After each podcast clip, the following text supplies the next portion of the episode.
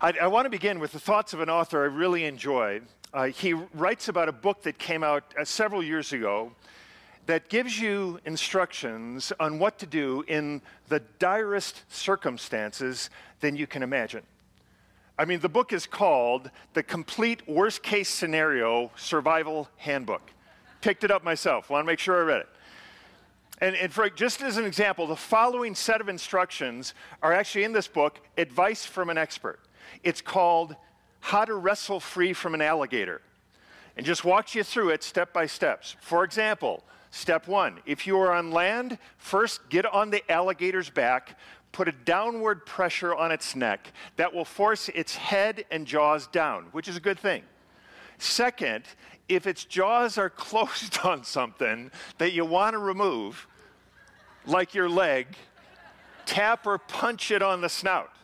And on the instructions go, kind of concluding with, once free from the alligator, seek medical attention immediately, even for small cuts or bruises, because alligators have a huge number of pathogens in their mouths, which is a rather gentle way of saying, if the massive hemorrhaging and lost limbs don't kill you, the bacteria probably will. There you go. I mean, this worst-case scenario handbook, it's, it's sold millions of copies, and it covers kind of every situation that you can imagine. How to fend off a shark, how to survive if your parachute doesn't open. It's a good one. How to jump from a building into a dumpster. And, and understand, it's serious advice. It's actual advice from experts in their fields. But even the publisher doesn't really expect people to buy this book for the guidance it contains, because it's sold in the humor sections of bookstores, as it is in chapters. It's kind of a joke in that way, because few people could ever imagine or picture these things actually happening to them. These just aren't scenarios that we really have to worry about in our lives. But when reading through the book, though, you'll eventually come to two entries listed near the end. How to survive a tsunami, how to survive a forest fire. And when you read those, it doesn't seem all that funny anymore. I mean, when I hear that, my mind goes immediately to the tsunami accounts that we've heard over the past years. And then in recent months, just the horrific fires in Australia.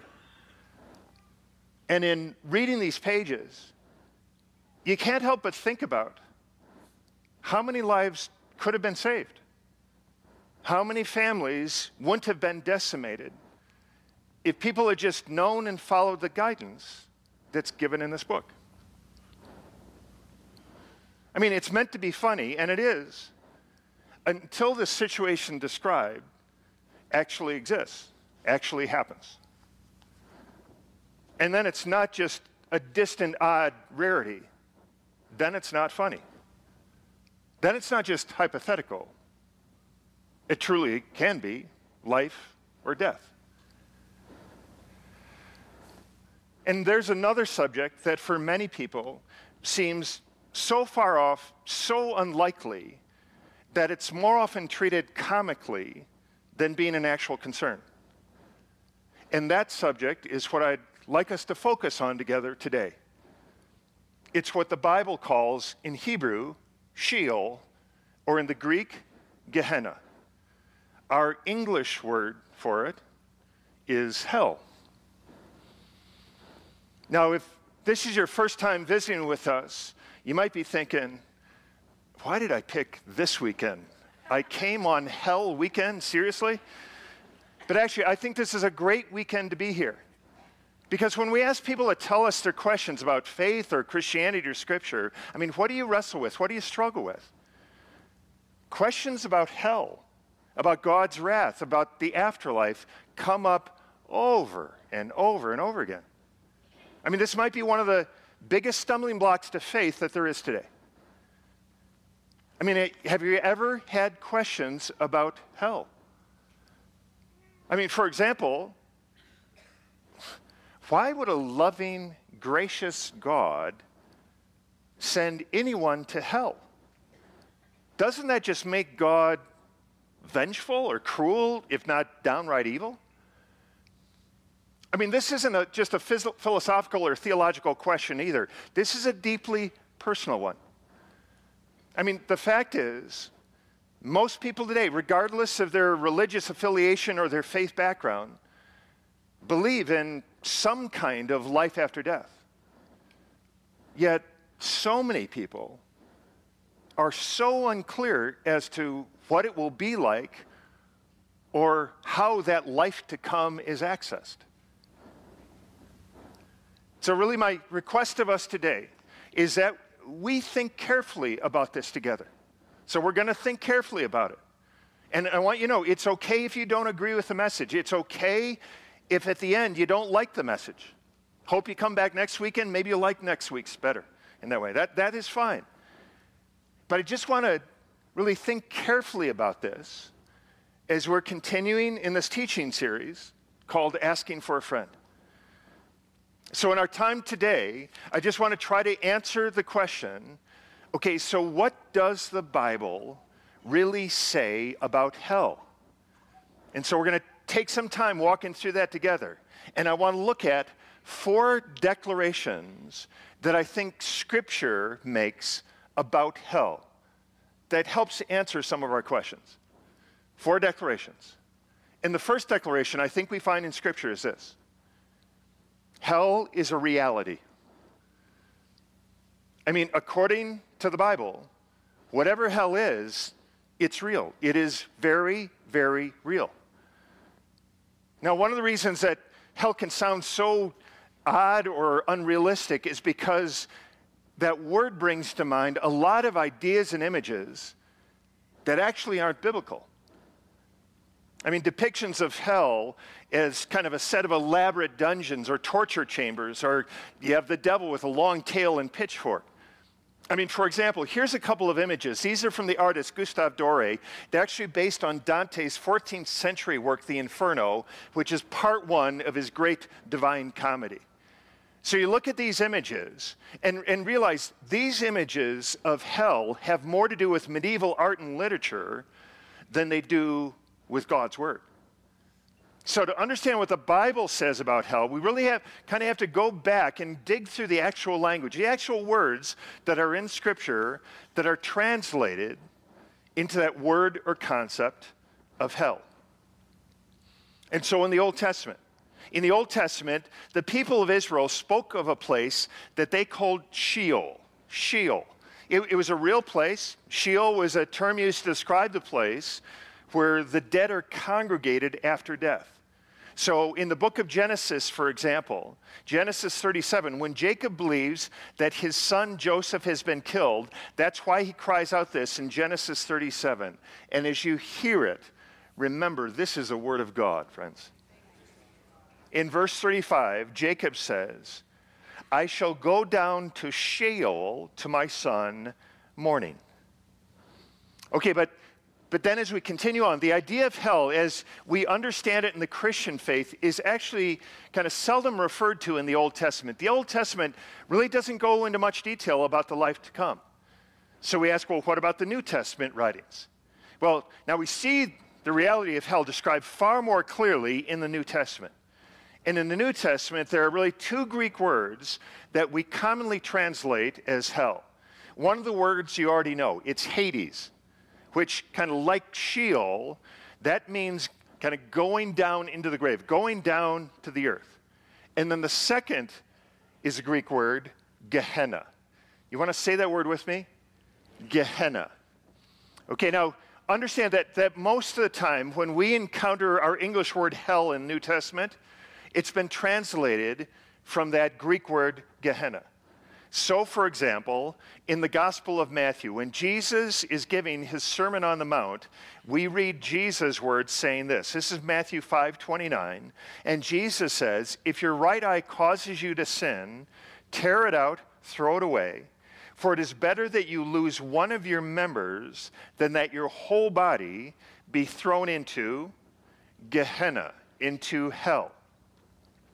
And understand, This kind of language Jesus is using here, it wasn't just reserved for people who are viewed as being horribly immoral or wicked or decadent.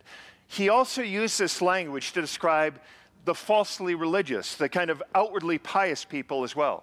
In fact, Jesus challenged the Pharisees, and, and they were some religious leaders that are around during Jesus' day.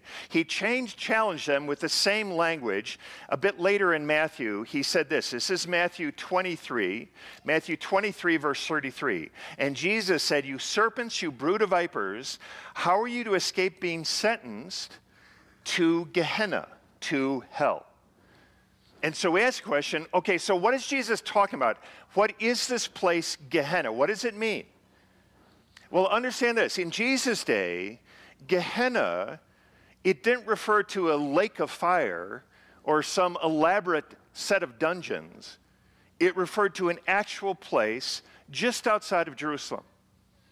Because you can go there today, and kind of off the southwest corner of the old city of Jerusalem, there's a valley known as the Hinnom Valley. I brought a picture of it so you could just see what it looks like today, and there are no homes there even today. Because you, you see, the Hinnom Valley, it has a really dark history. In fact, centuries before Jesus, one of Israel's worst kings, it was a man named Ahaz, he began to worship the Canaanite god who was named Molech. And worshiping Molech called for unspeakable acts, including child sacrifice. And we can actually read about this in the book of Jeremiah, because Jeremiah writes, and here he is speaking in God's voice. Listen to Jeremiah's words. This is Jeremiah seven thirty-one. "And they have built the high places of Topheth, which is in the valley of the son of Hinnom." That's the Hinnom Valley. "To burn their sons and their daughters in the fire, which I did not command, nor did it come into my mind." Which is just a powerful phrase.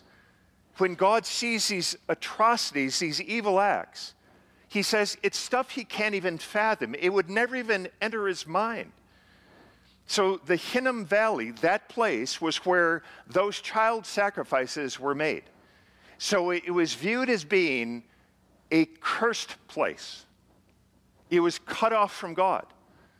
So no one wanted to go there. No one would, without question, want to live there. And it became over time kind of just a rotten, great trash heap, where the Israelites, they would go there to dump their garbage, throw the corpses of pr- criminals and dead animals. And so kind of understandably, it was known for just its incredible stench and its constant smoldering fires. Sound familiar?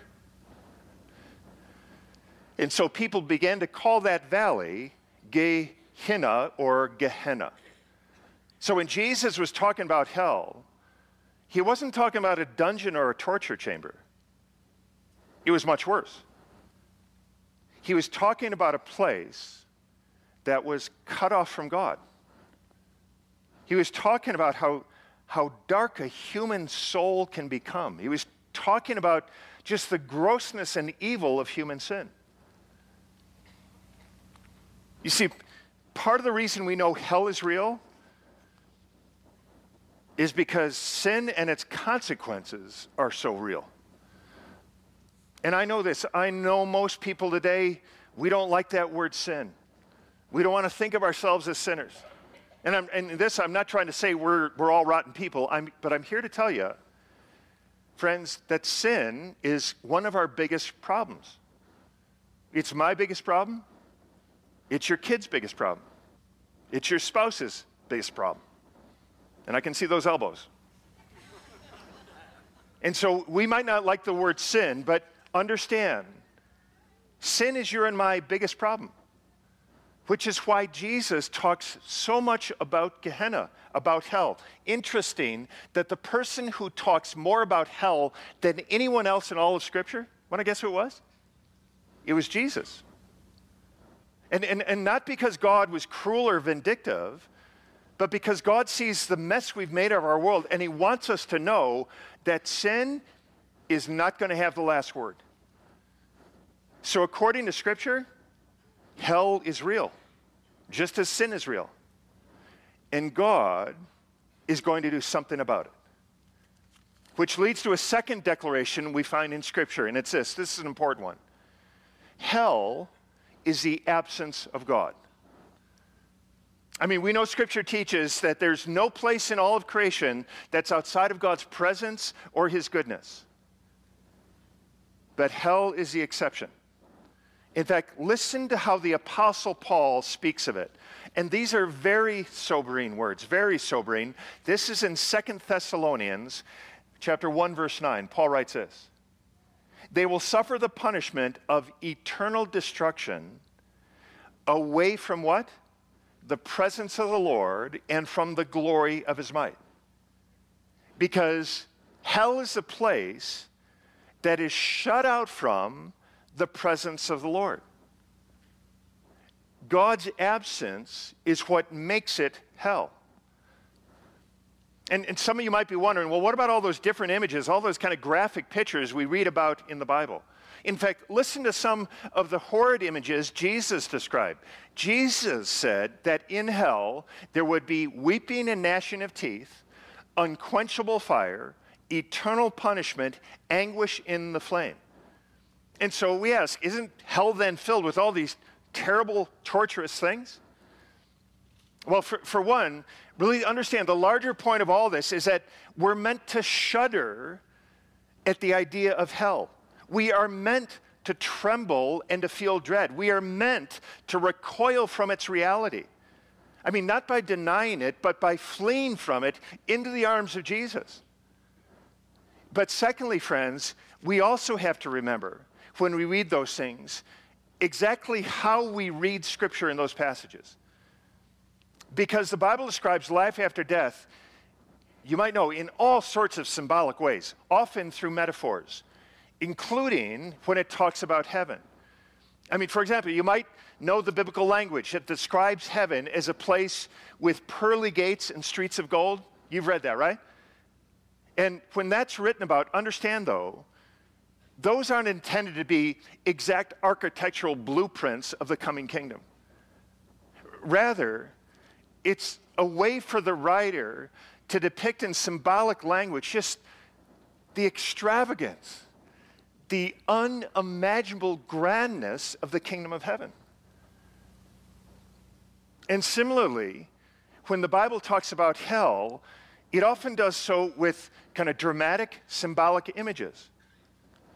And, and one of the ways that we know the language is intended to be symbolic is that the different symbols really don't make sense when you put them together in the same place. Like, for example, when we read of hell being a lake of fire, but it also says it's in total darkness in the same place. How does that work? Which really implies to us that we're not talking about literal fires or dungeons per se. So really the, the question we need to ask is, okay, what do these symbols symbolize? I mean, what are they describing for us? Like, take fire, for example. Well, we know this from Scripture, that fire consumes and it destroys. That's what it says in Scripture. So these descriptions point to the disintegration, the destruction of the human soul, as it becomes more and more consumed with its own greed and envy and anger and self-hate. So, is hell filled with fire and furnaces? Probably not. But the reality is actually worse. Because hell is a place where we are consumed and destroyed by our sin, and where God's grace and presence never show up. I mean, that's what Jesus meant when he used the phrase of hell as being the outer darkness. He, he was meaning that hell is, there's no hope there of change, of redemption, of restoration. I mean, a lot of symbolic language, yes, and we have to do some work to understand it. But understand this, that doesn't make hell any less real, because it's defined by, its core characteristic is, it's a place where God is absent. That's what makes it hell. Which again raises a question. Then how can a loving God send a human being to a place like that? And the answer is, He doesn't have to. Why? Well, because of the third declaration we find in Scripture. Because Scripture says this: people are in hell because they choose to be. I mean, think of this. You see, as we kind of live out our daily lives, making decisions, what we don't often think about is that each of us is on a certain trajectory. Each of us is. Each of us is becoming a certain kind of person every day, through every choice, every decision, every action. You are freely becoming a certain kind of person. I mean, either someone who more and more wants God's will and character to be glorified and lifted up in your life, or someone who wants more and more glory for yourself. You know, in fact, in fact, Jesus' most graphic story or parable about hell teaches us this very thing. It's in the Gospel of Luke. In Luke chapter sixteen, Jesus tells a parable about a rich man who lived out his life, and while he lived, he ignored a beggar named Lazarus who sat by the gate to his mansion. And after both men die, Jesus describes in the parable the rich man in hell. And listen to what he says. Listen carefully to this. This is Luke sixteen, verse twenty-two. The rich man also died and was buried, and in Hades, there's that Greek word again, being in torment, he lifted up his eyes and saw Abraham far off and the beggar Lazarus at his side. And he called out, "Father Abraham, have mercy on me, and send Lazarus to dip the end of his finger in water and cool my tongue, for I am in anguish in this flame." Okay, so here again, there's this symbolic language we have to kind of sort, sort of read through and understand. Notice the rich man's request. Just notice his request. What does he ask for? He doesn't ask to get out. Kind of surprisingly, right? He doesn't say, "Oh God, I'm ready to repent. I, I've learned my lesson. I understand who you are. I want your kingdom. I, my faith is in you. No, I call out to you." Doesn't say that, right? Rather, what he says is, he asks for Abraham to send Lazarus with some water. And scholars who understand the culture of the day point out that he's still the same arrogant, haughty, self-absorbed guy who just believes that people like Lazarus exist only to serve his needs. And, and so one of the lessons of this parable is that this rich man, he doesn't want to be in heaven. He never says, "Oh, would you let me come to heaven?" What does he want? He simply wants his comfort back. He wants his privilege back. He wants the life that he was choosing to live every single day, that he's still choosing. And that's what makes it hell. So the lesson here is not that hell isn't miserable, but friends, it's miserable by choice. I mean, listen, it's possible that your choices in life can lead you to a place where there's nothing about God that you actually want. Let me just say that again. It's possible that your choices in life can lead you to a place that there's nothing about God that you actually want.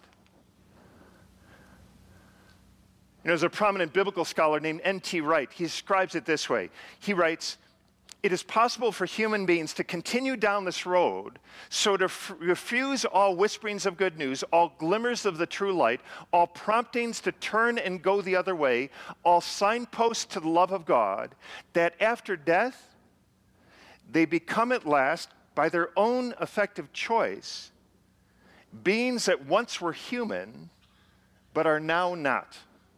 Creatures who have ceased to bear the divine image at all." It is a really sobering thing. And, and that is what that phrase, weeping and gnashing teeth, is all about. It's not the idea, "Oh, I wish I was in your kingdom, God." No. It is rather, it's resentment toward everything God's kingdom stands for. I, I stand against you. It's that. Which brings us back to our question. So how could a loving God allow anyone to go to hell? Well, the Apostle Paul says this about the worst case for the human soul, about people who have pushed God out of their lives. And, and we read about this in our study of the book of Romans in chapter one. And this is what Paul writes. This is Romans one and, and verse twenty-one. Paul says this. For although they knew God, they did not honor him as God or give thanks to him, but they became futile in their thinking, and their foolish hearts were darkened. Claiming to be wise, they became fools. And then there's this phrase that Paul keeps repeating to describe God's response to these people's just ongoing rejection of him. Look at verse twenty-four. Therefore, God gave them up in the lust of their hearts. Verse twenty-six. For this reason, God gave them up to dishonorable passions. Verse twenty-eight. And since they did not see fit to acknowledge God, God gave them up to a debased mind. I'm sure you caught the phrase that just keeps being repeated. God gave them up. Gave meaning what?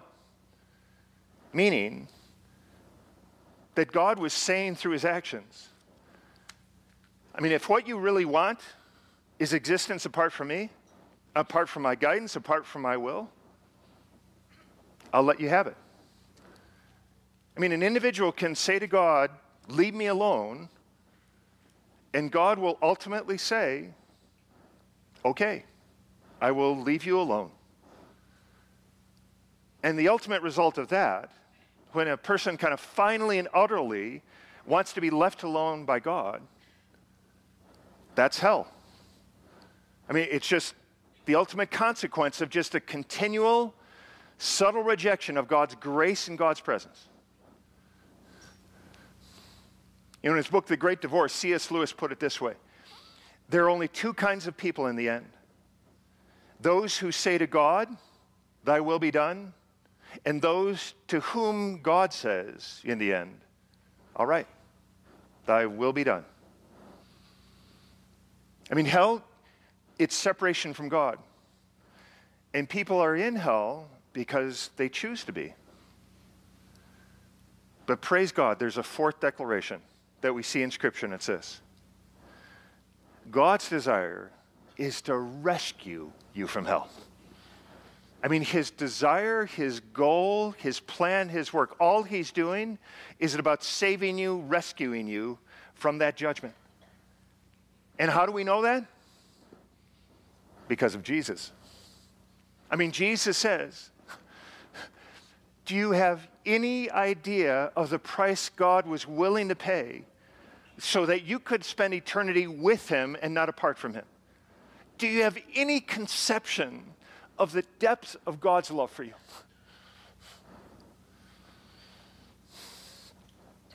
I think I've shared the story with you before, but it, it, it's really been something of a metaphor for me in my life of God's love, and it, it is still so vivid in my mind because it was so scary. Uh, it was when Jillian and I were in, living in Chicago. Our kids were quite young. Our son Taylor was about three years old, had adorable wavy blonde hair. And there were reports on T V and the news in that day about kidnappings of children at Chicago area shopping malls, and particularly blonde-haired children. And the authorities were guessing that they were being taken to Eastern Europe to be sold on the black market.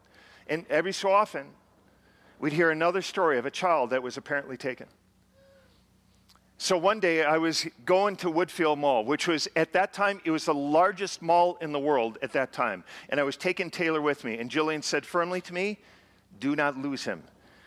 And at the mall, we went around different stores, having a great time, uh, came to Sharper Images store. I don't even know it's still around, but it, it's a very cool store, electronics, tech stuff with it. Taylor, right beside me, checked on him regularly, was looking at some item, looked down again, and, and he was gone. So I turned around. He wasn't there. I started walking around the store.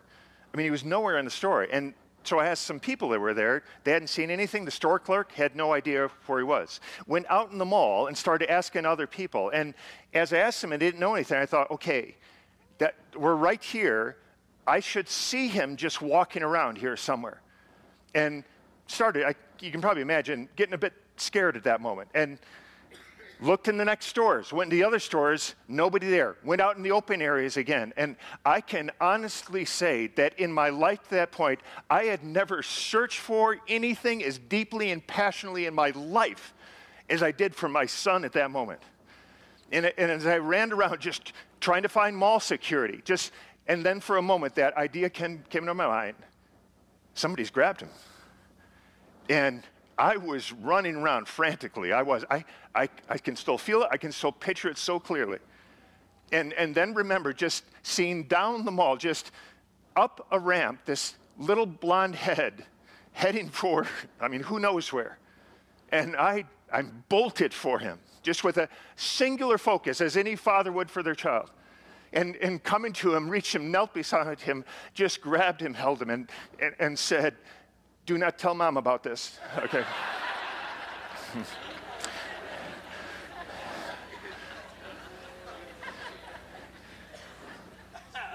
But here's the thing. I mean, I was going crazy, and Taylor had no clue he was lost. He had no idea why I was sweating so much or so excited to hold him. Because at times, people don't realize their situation. And, and so Jesus says to us, do you, do you know an earthly father's love?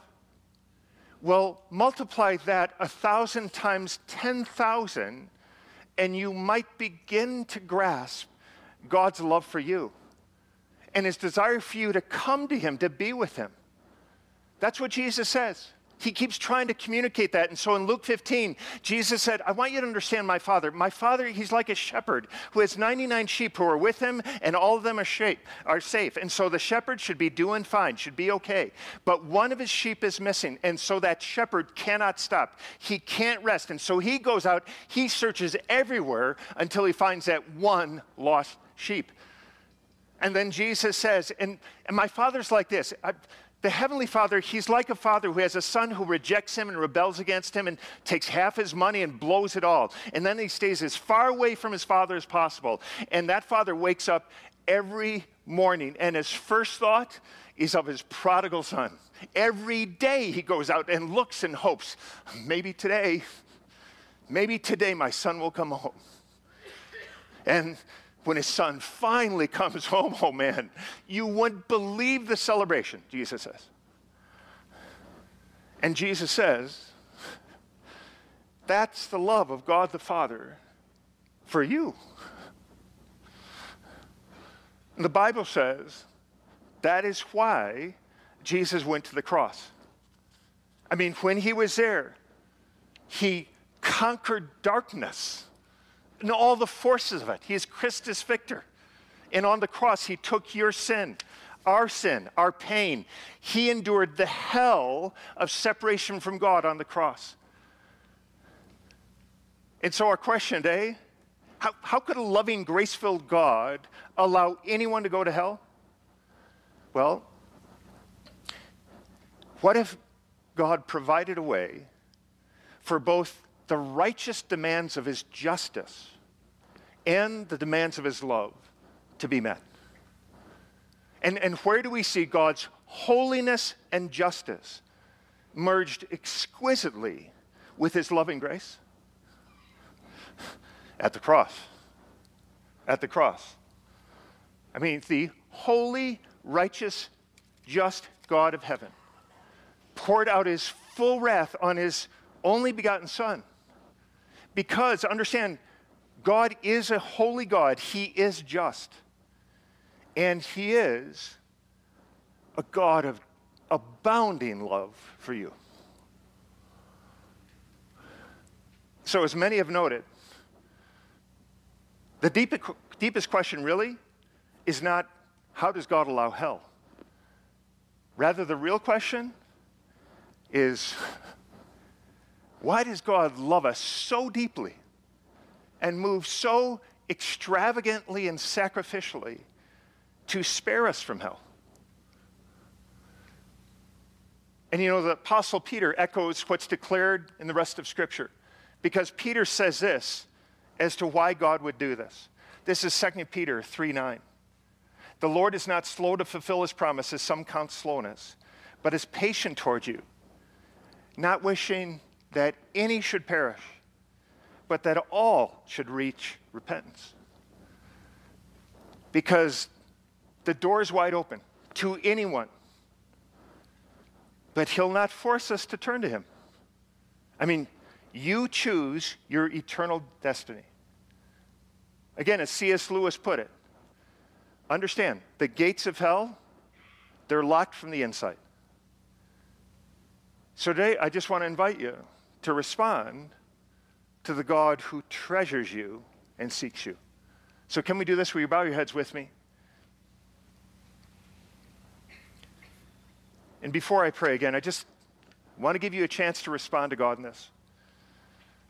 And maybe as we even reflect on this challenging topic today, maybe your heart is lifted to just, you want to say in a silent prayer to God, oh, Father, thank you for your grace. Thank you for your provision. I invite you to do this in the silence. Or perhaps some of you are here today and you want to say yes to God today. And so I encourage you, just to, again, in a silent prayer, you can say, yes, God, I, I confess I'm fallen and broken. Yes, I, I ask for your forgiveness, Father. Oh, yes, God, I, I want to submit my life to you. You will be king of my life. Yes, God, I ask for your spirit to fill me, to guide me, empower me in this life. Oh, I encourage you to respond to him.